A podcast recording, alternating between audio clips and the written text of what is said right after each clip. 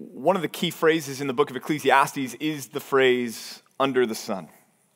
We've seen it 21 times so far that it, takes place or occurs rather 26 times in the, the book of Ecclesiastes, and it occurs nowhere else in Scripture.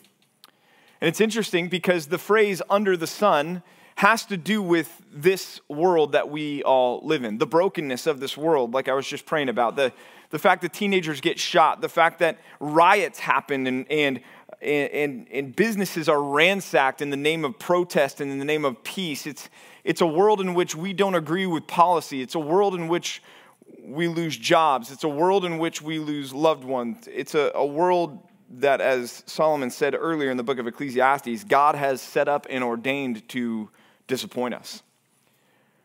This phrase, under the sun, appears so many times in this book. And yet, what this book really is about at its heart, and what really we're after in this book, is not about what's under the sun, but the one who is over the sun. Solomon's written this book to get us beyond and past what's here on this earth and what we see here, and, and to shift our gaze from the here and now to the then and there, to the the place of being in the presence of God, our Creator, the place where all of us, Lord willing, would love to be and long to be, along with the Apostle Paul, that we say daily and increasingly so as our world gets darker and darker to live as Christ, but to die is gain. In our goals, the, the one that's bolded and underlined on the screen there, to learn to, to loosen our grip on this world. That's really what our, our section, our passage in Ecclesiastes is really going to be about this morning in Ecclesiastes chapter 9.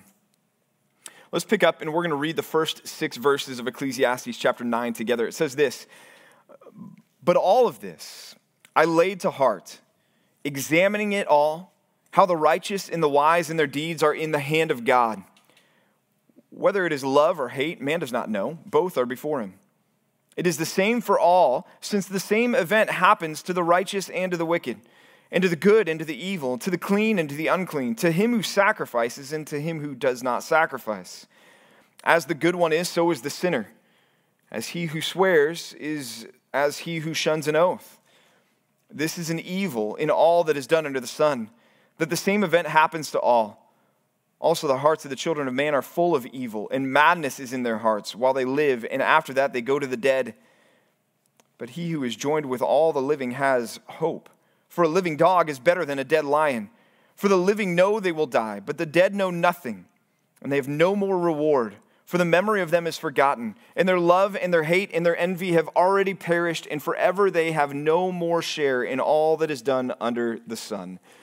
Maybe you're hearing some of the themes in those first six verses and thinking to yourself, okay, here we go again. Pastor PJ, I thought you said we were past all of this. This sounds a lot like Solomon at the beginning of the book. This sounds a lot like Solomon bemoaning the things that he bemoaned in the beginning of the book. And we've already come to, to terms with this that the great leveler for all mankind is what? Death. And that's what Solomon is frustrated with again. Back wrestling, right?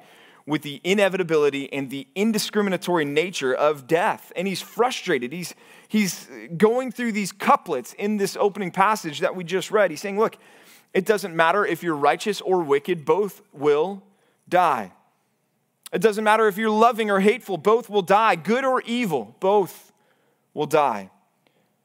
Clean or unclean, both will die.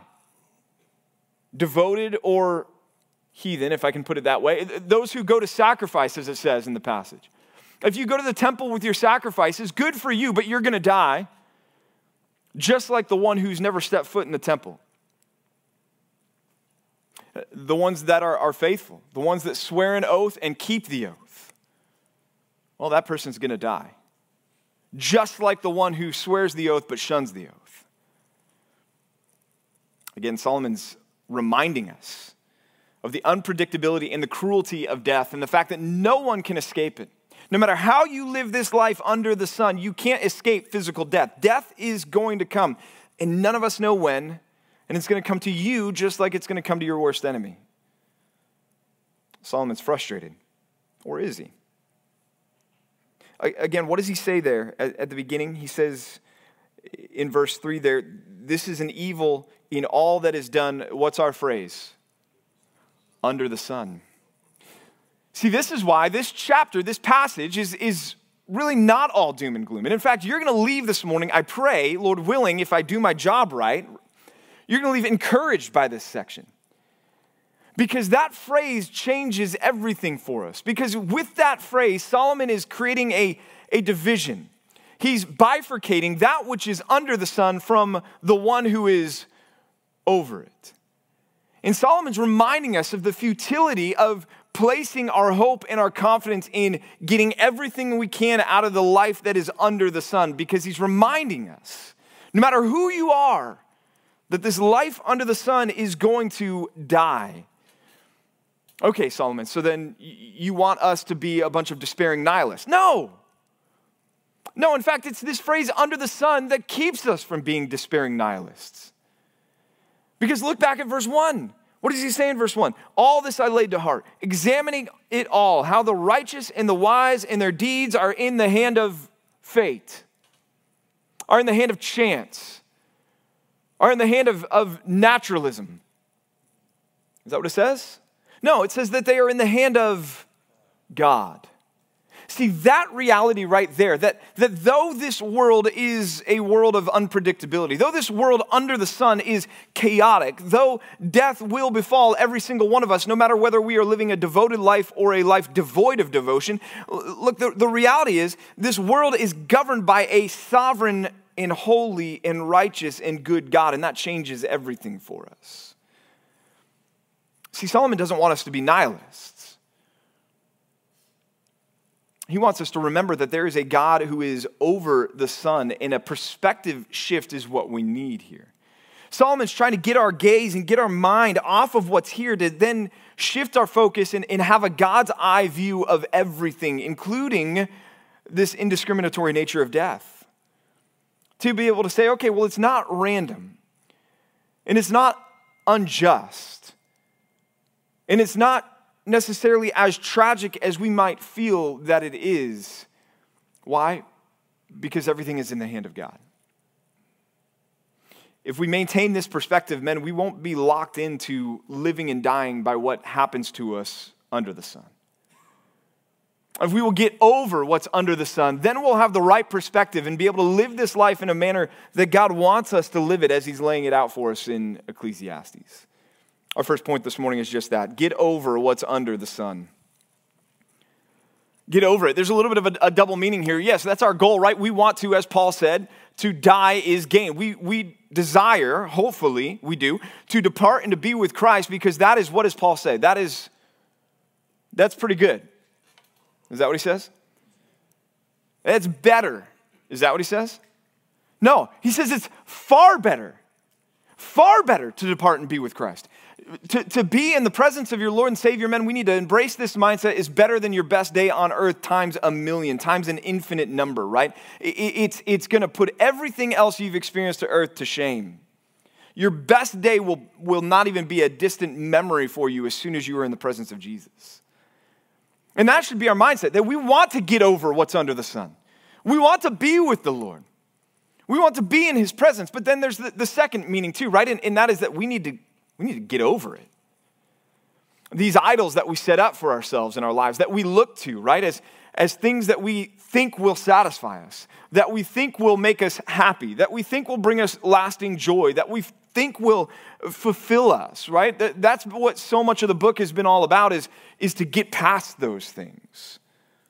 All those things that Solomon chased in chapter 2. When he said, Look, I've done this, I've done this, I've done this, I've done this, I've done this, I've done this, and guess what? It's all vanity. We need to get over those things. Not that they're all bad, but when we take these things that are so often gifts that God has given us and make a good gift an ultimate gift, then we've created an idol in our lives, and we need to get past that and get over it if we hope to live this life in a way that is going to please the Lord and also not end in our own tragic despair. Our family, our friends, our possessions, our jobs, our dreams, our plans, our education, right? All those things can be good things. But all those things can also become idols in our lives if we begin to look at those things for the joy, satisfaction, fulfillment that can only come from God. I mean, if you are living for any of those things that I just listed off, you're living for the wrong thing. And we need to get over it. See, the tragedy is when we begin to live for those things and death cuts us down, and those that are left behind are left to answer the question what was his life really all about? Man, it should be our hope that when people ask that question about us when we die, that the answer is obvious. His life was about Jesus. His life was about the Lord. You know, yesterday there was an, an Apple event, and if you're a, an Apple geek like I am, you were paying attention to what was going on, and they released all these new gad- gizmos and gadgets that I can't afford, and a lot of them I don't honestly even need. All of them I don't need. But one of the, the new things is there's this new iMac that's out that's redesigned and it's got an M1 chip in it, so it's supposed to be faster and, and everything else. There are some people out there that are over the moon excited about that and can't wait to be the first one in line to, to get it off the shelf. And for them, having the newest thing, the, the latest gadget, the latest gizmo, that's going to bring them joy and satisfaction. But here's the tragedy, man. I'm not a betting man, but if I was, I'd be willing to, to, to place a bet that would say somewhere in the world there's going to be somebody who drives to the Apple store, buys that new iMac, puts it in the back seat of their car, and buckles it in with the seatbelt. And on the way home, they get in an accident and they die in that accident before they even get to pull that thing out of the box. Solomon would say, What good is that? Or maybe you've heard the stories and read the stories, and it always seems to be a cruise ship, which is why I have no desire to go on a cruise except for the Focal Point cruise, which you guys should all sign up for. but the stories of a, of a, a newlywed couple on their honeymoon where one of them dies right? And you think about that, and from an, an, under the sun perspective, you think about all of the shattered dreams and hopes and expectations and, and the life that they could have lived and the kids that they could have had. Gone. Solomon would say vanity, right? Or you think about a, a, a wife who lovingly plans and, and creates and, and sends the invitations out for weeks for her husband's surprise birthday party. And he walks in the door and everybody yells surprise, and he goes into cardiac arrest and dies on the operating table from a heart attack. See, these are things, and, maybe some to an absurd level, but these are things that we look at and we would think, man, from a world's perspective, from an under, under the sun perspective, this is just meaningless, senseless tragedy. What's the point of this? The good and the bad, they both die alike, and it's not fair, and it's not right, and it's not just that a bride should die on her honeymoon.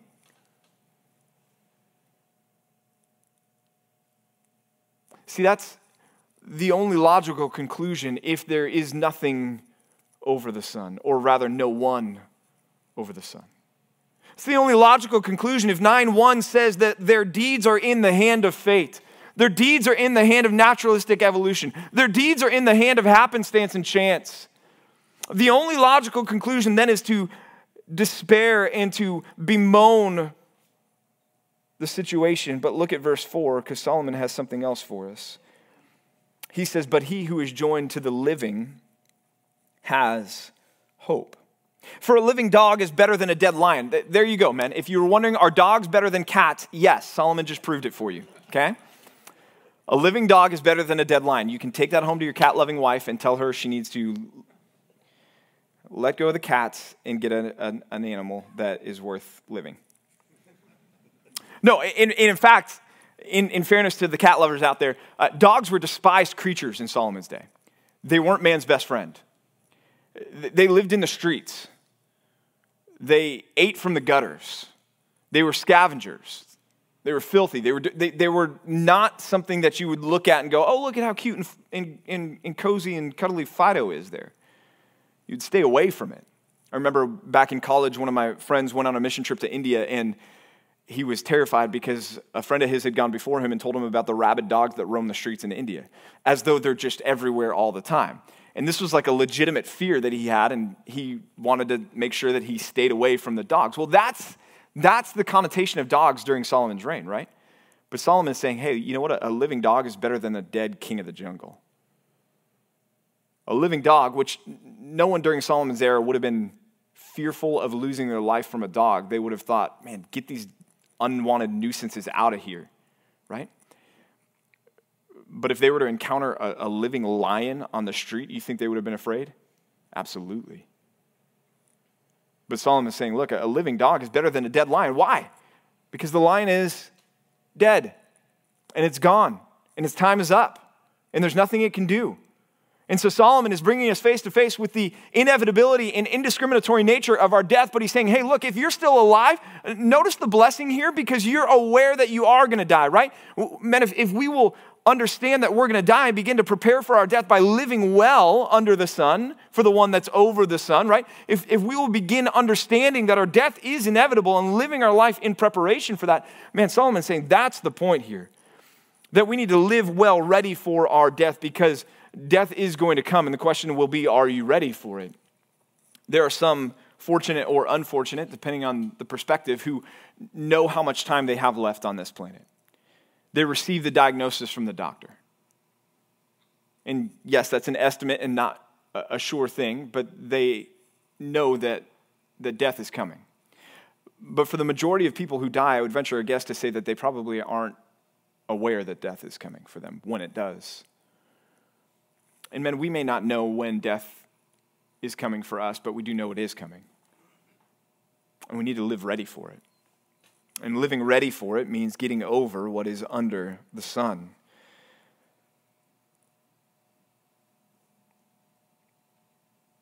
Death teaches us quite a bit, but Solomon's going to continue and say, so does life. Look at verse 11. We're going to jump down. We're going to jump over that middle section. I'll come back to it. But look down at verse 11. Solomon says, Again, I saw under the sun. There's our phrase again. Again, I saw under the sun that the race is not to the swift, nor the battle to the strong, nor bread to the wise, nor riches to the intelligent, nor favor to those with knowledge, but time and chance happen to them all. For man does not know his time. Like fish that are taken in an evil net, and like birds that are caught in a snare, so the children of man are snared at an evil time when it suddenly falls upon them. Solomon here is now turning our attention to the unpredictability of life saying, Look, death is inevitable and unpredictable, but so is life. We all understand that there are certain things in life we expect to happen. Foregone conclusions almost, right? We expect the fastest runner to win the race. When Usain Bolt lines up on the starting line in the Olympics, we expect that he's going to win that the race is to the fastest, right? Or we expect the, the strongest warrior to win the battle. It's uh, something in our minds we think to ourselves, okay, well, this person is bigger, stronger, faster, uh, more agile, more athletic. That's the person that's going to win. That's our expectation, right?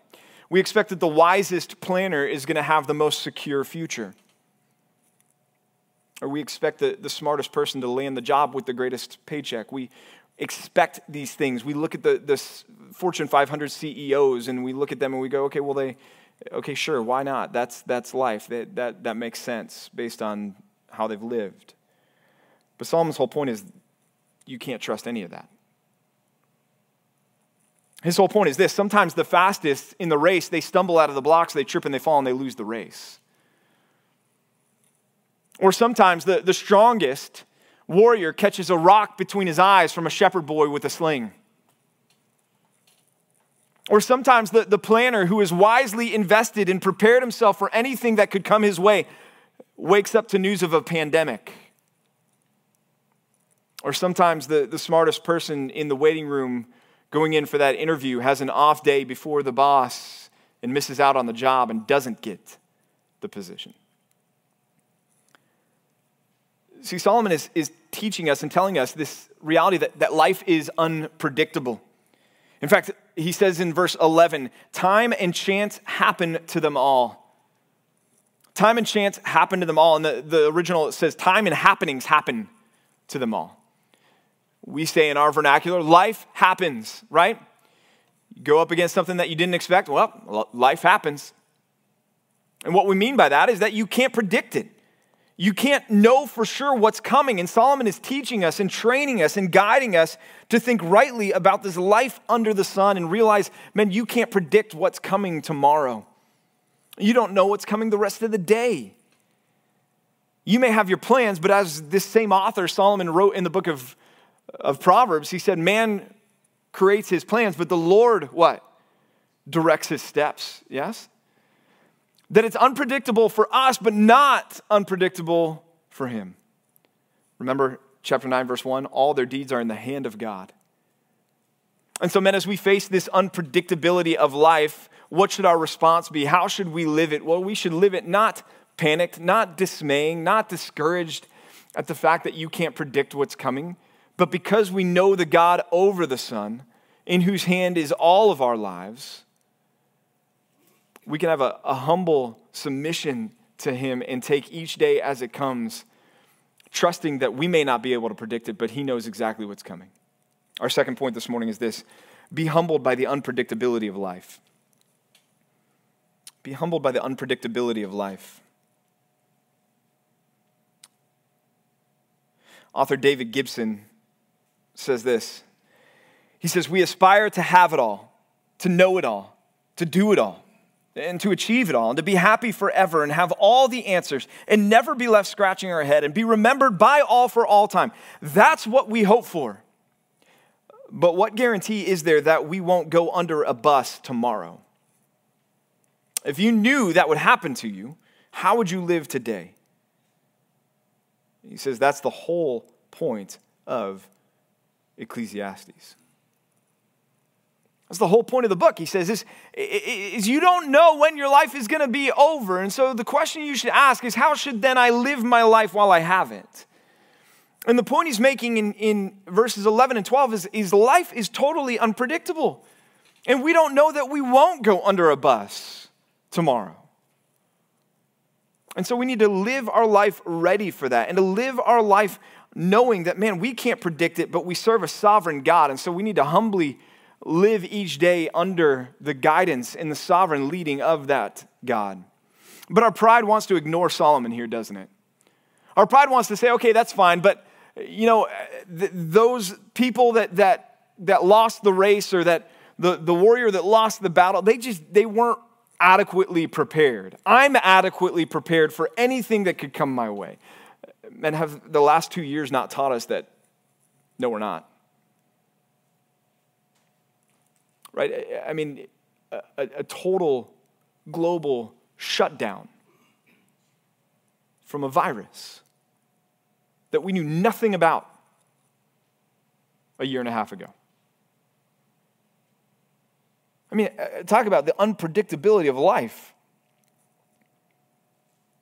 All those people right now that right that are just cashing in their Zoom investments that are sitting there going, "Well, I saw this coming." No, you didn't.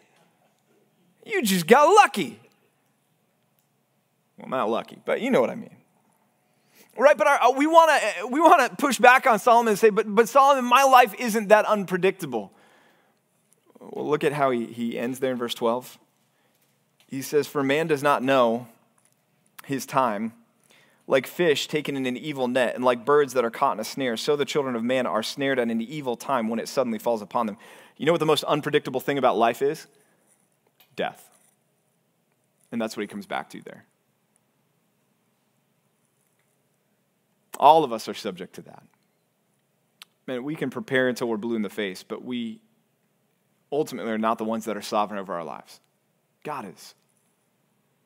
Man makes his plans, the Lord directs his steps. So, what does this look like? What should we do? Let me make some suggestions. Number one, begin each day with a prayer of gratitude for waking up. Think about the process of waking up. Your body just does it. Why? How much effort do you put in, in opening your eyes in the morning? Some of us a little bit more than others. After two, three, four, five snoozes, right? But your body wakes up because the Lord wakes you up. You need to be thankful each and every day because the, the sleep patterns that we have, we weren't guaranteed. The fact that we would wake up. Second, Entrust your plans each day to the Lord. We've talked about this. You make your plans, that's fine. Make your plans. That's wise, that's good. You should make plans. But hold them with an open hand and say, okay, Lord, I'm this is what my plan is for the day, but you're the one that's going to direct my steps. Third, confess that achieving your dreams won't make you truly happy. Understand that, agree with that, right? That's what that word confess means. It means to agree. Agree with what God has been teaching us in the book of Ecclesiastes. Okay, God, even if I get my perfect life that I've planned, it's not going to make me truly happy. If we will embrace that mindset, we'll be able to navigate the losses that we're going to take in this life when we don't reach the goals that we had, or the dreams that we had, or the plans that we had. If we understand that those things are not where our true hope and satisfaction lie, and even if we were to get them, we still wouldn't be truly satisfied and joyful. It'll allow us to hold them with a loose grip. Fourth, thank Him at the end of the day for bringing you through. Bookend your day with gratitude for waking you up and for bringing you through.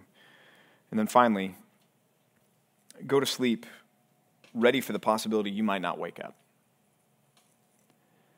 Talk about un- unpredictability. Talk about something that's out of our hands. Men, how, do you, how much effort do you put into keeping your body alive while you're sleeping?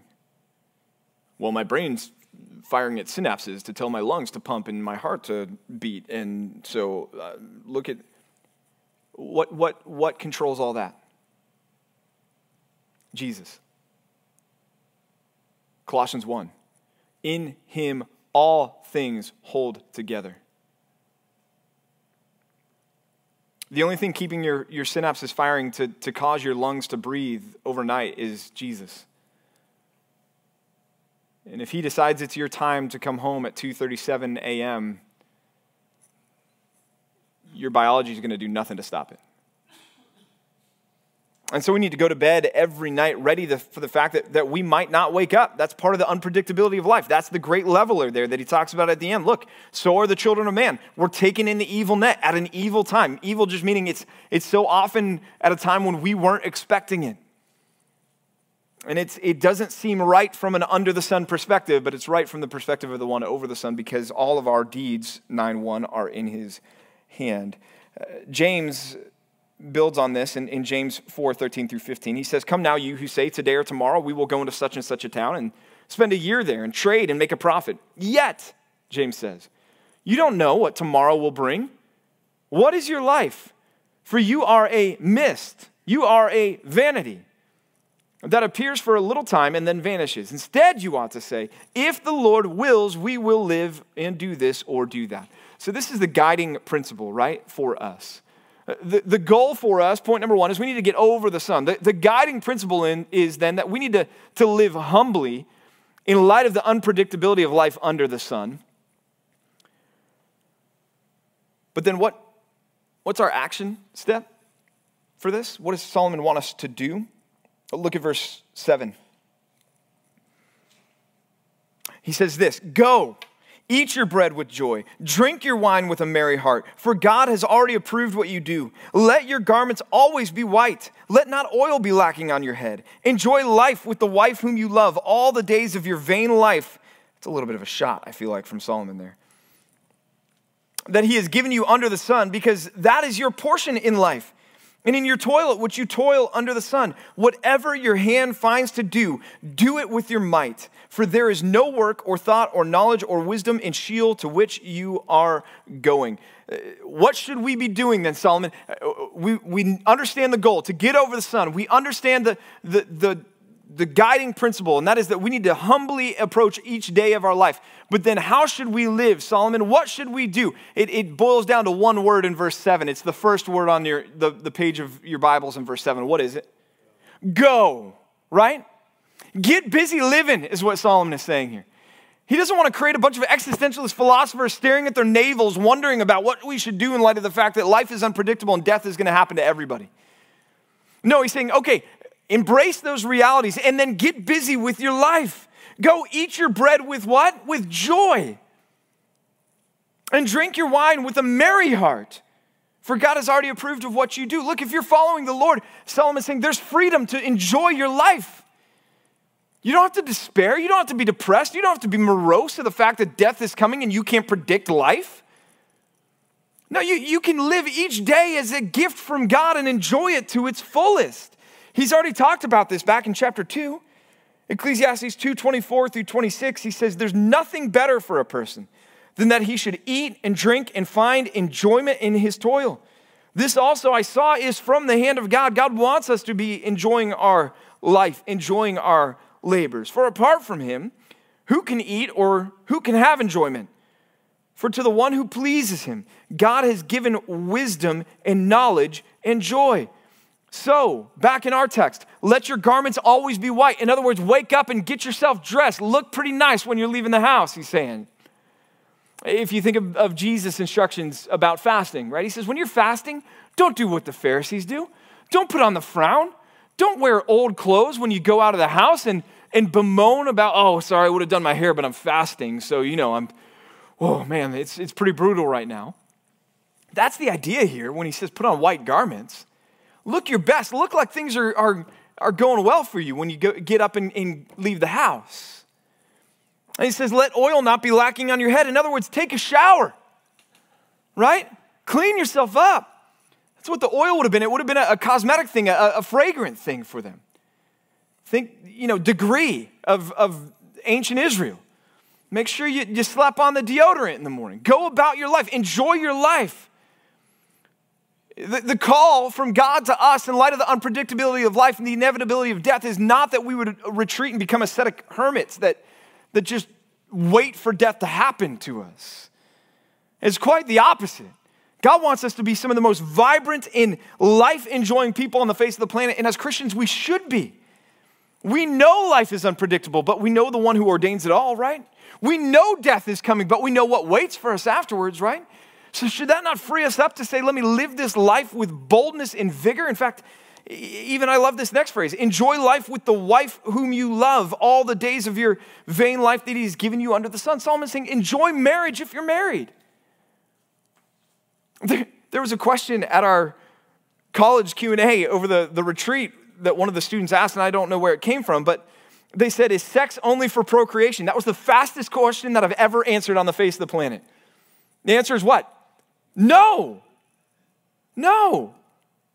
God gave us that to, to be enjoyed in marriage, right? If sex was only for procreation, all of us would be the Duggars. Some of you guys don't know who the Duggars are. They had 19 kids and counting, I think. I don't know, or something but he's even saying, look, enjoy your wife, enjoy your marriage. And, and, and, that's not just about the physical relationship, that's about so much more than that, too, right? Enjoy the companion that God has provided for you. Love them, spend time with them, enjoy your relationship with them, right? See, it's not about just getting through life, it's about enjoying it. Why? He, he goes on, he says, because that is your, what? What does he say? That is your, that's your portion. That's the lot that God has given to you to enjoy. Men, we are stewards of everything the Lord has given to us. And as stewards, we need to enjoy those gifts. If I give my children gifts and they take them and they use them, but they get no joy out of the use of those gifts, is that going to bring me happiness as the gift giver? No. I gave them the gift so that it would bring them joy. God has given you, men, uh, so many good things in life so that it would bring you joy. And then I love what he says next whatever your hand finds to do, do it with your might. For there is no work or thought or knowledge or wisdom in Sheol to which you are going.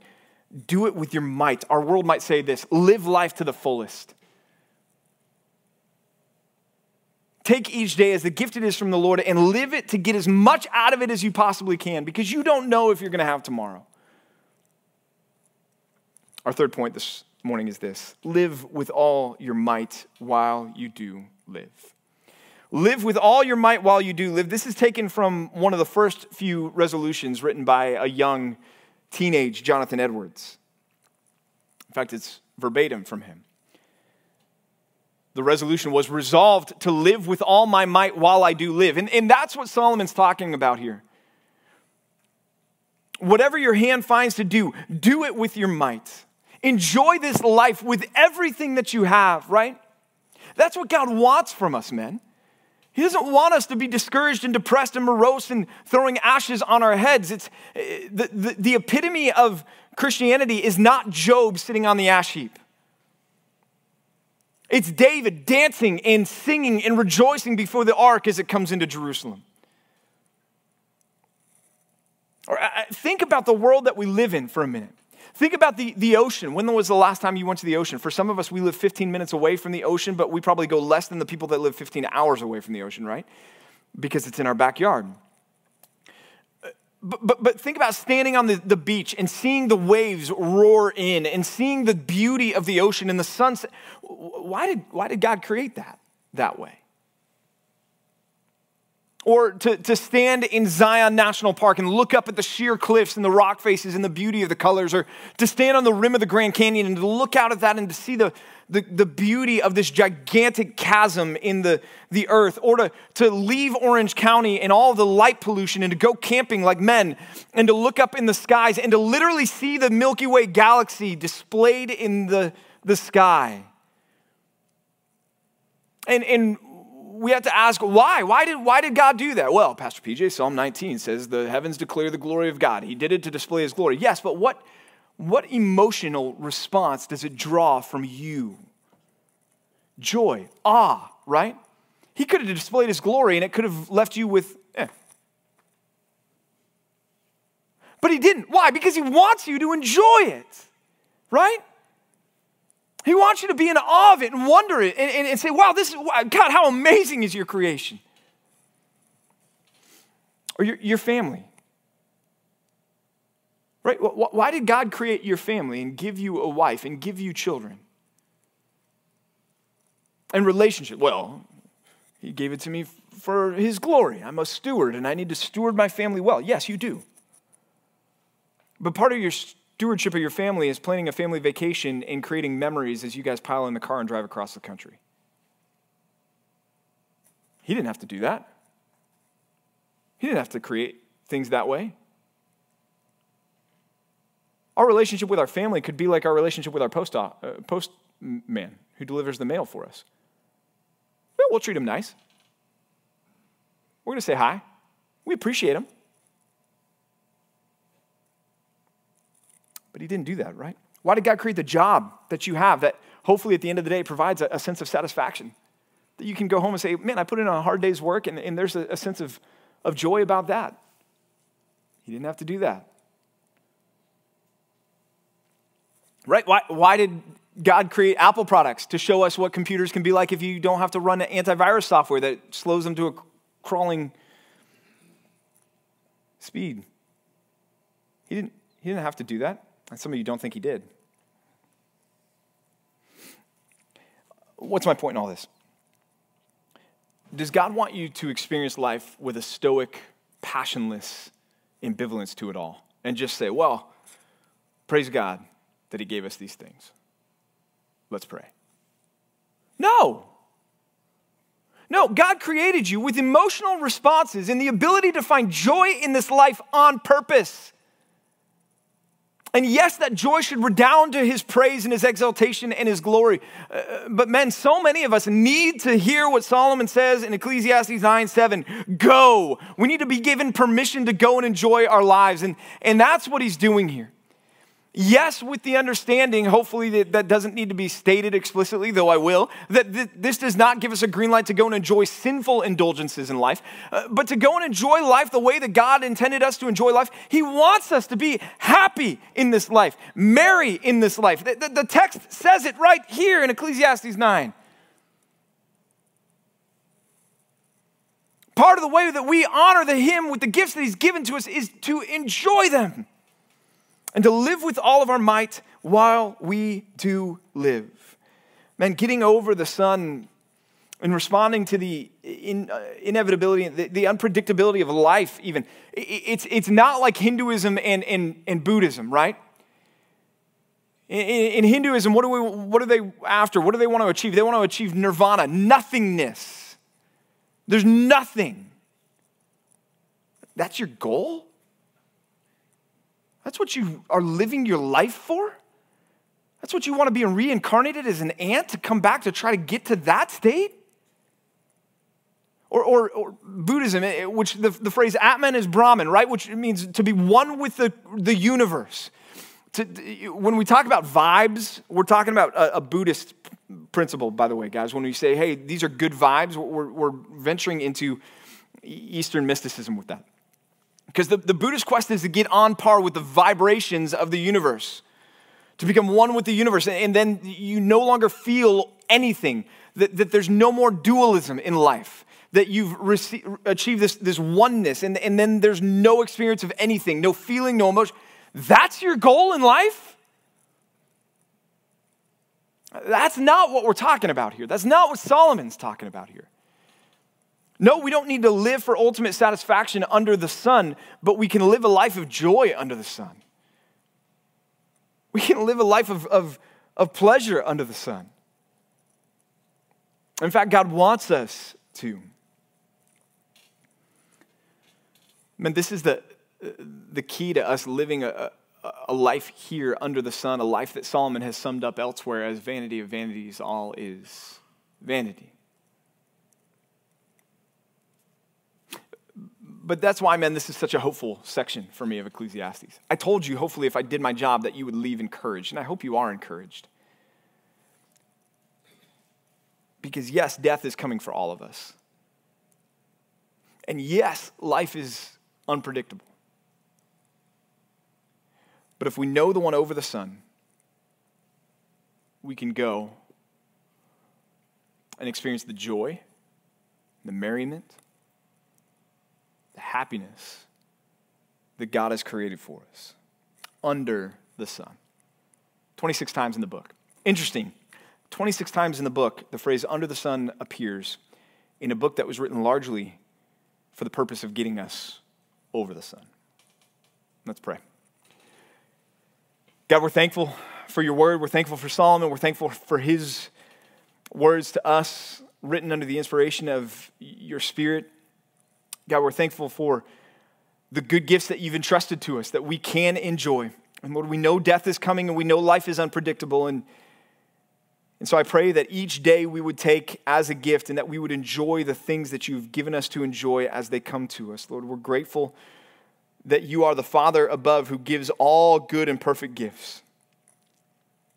Lord, thank you for this day as one of those. We don't know what the rest of the day holds. We don't know that all of us will make it through the rest of the day. But as long as we have right now, God, we pray that we would live with all of our might while we do live. We pray in Jesus' name. Amen.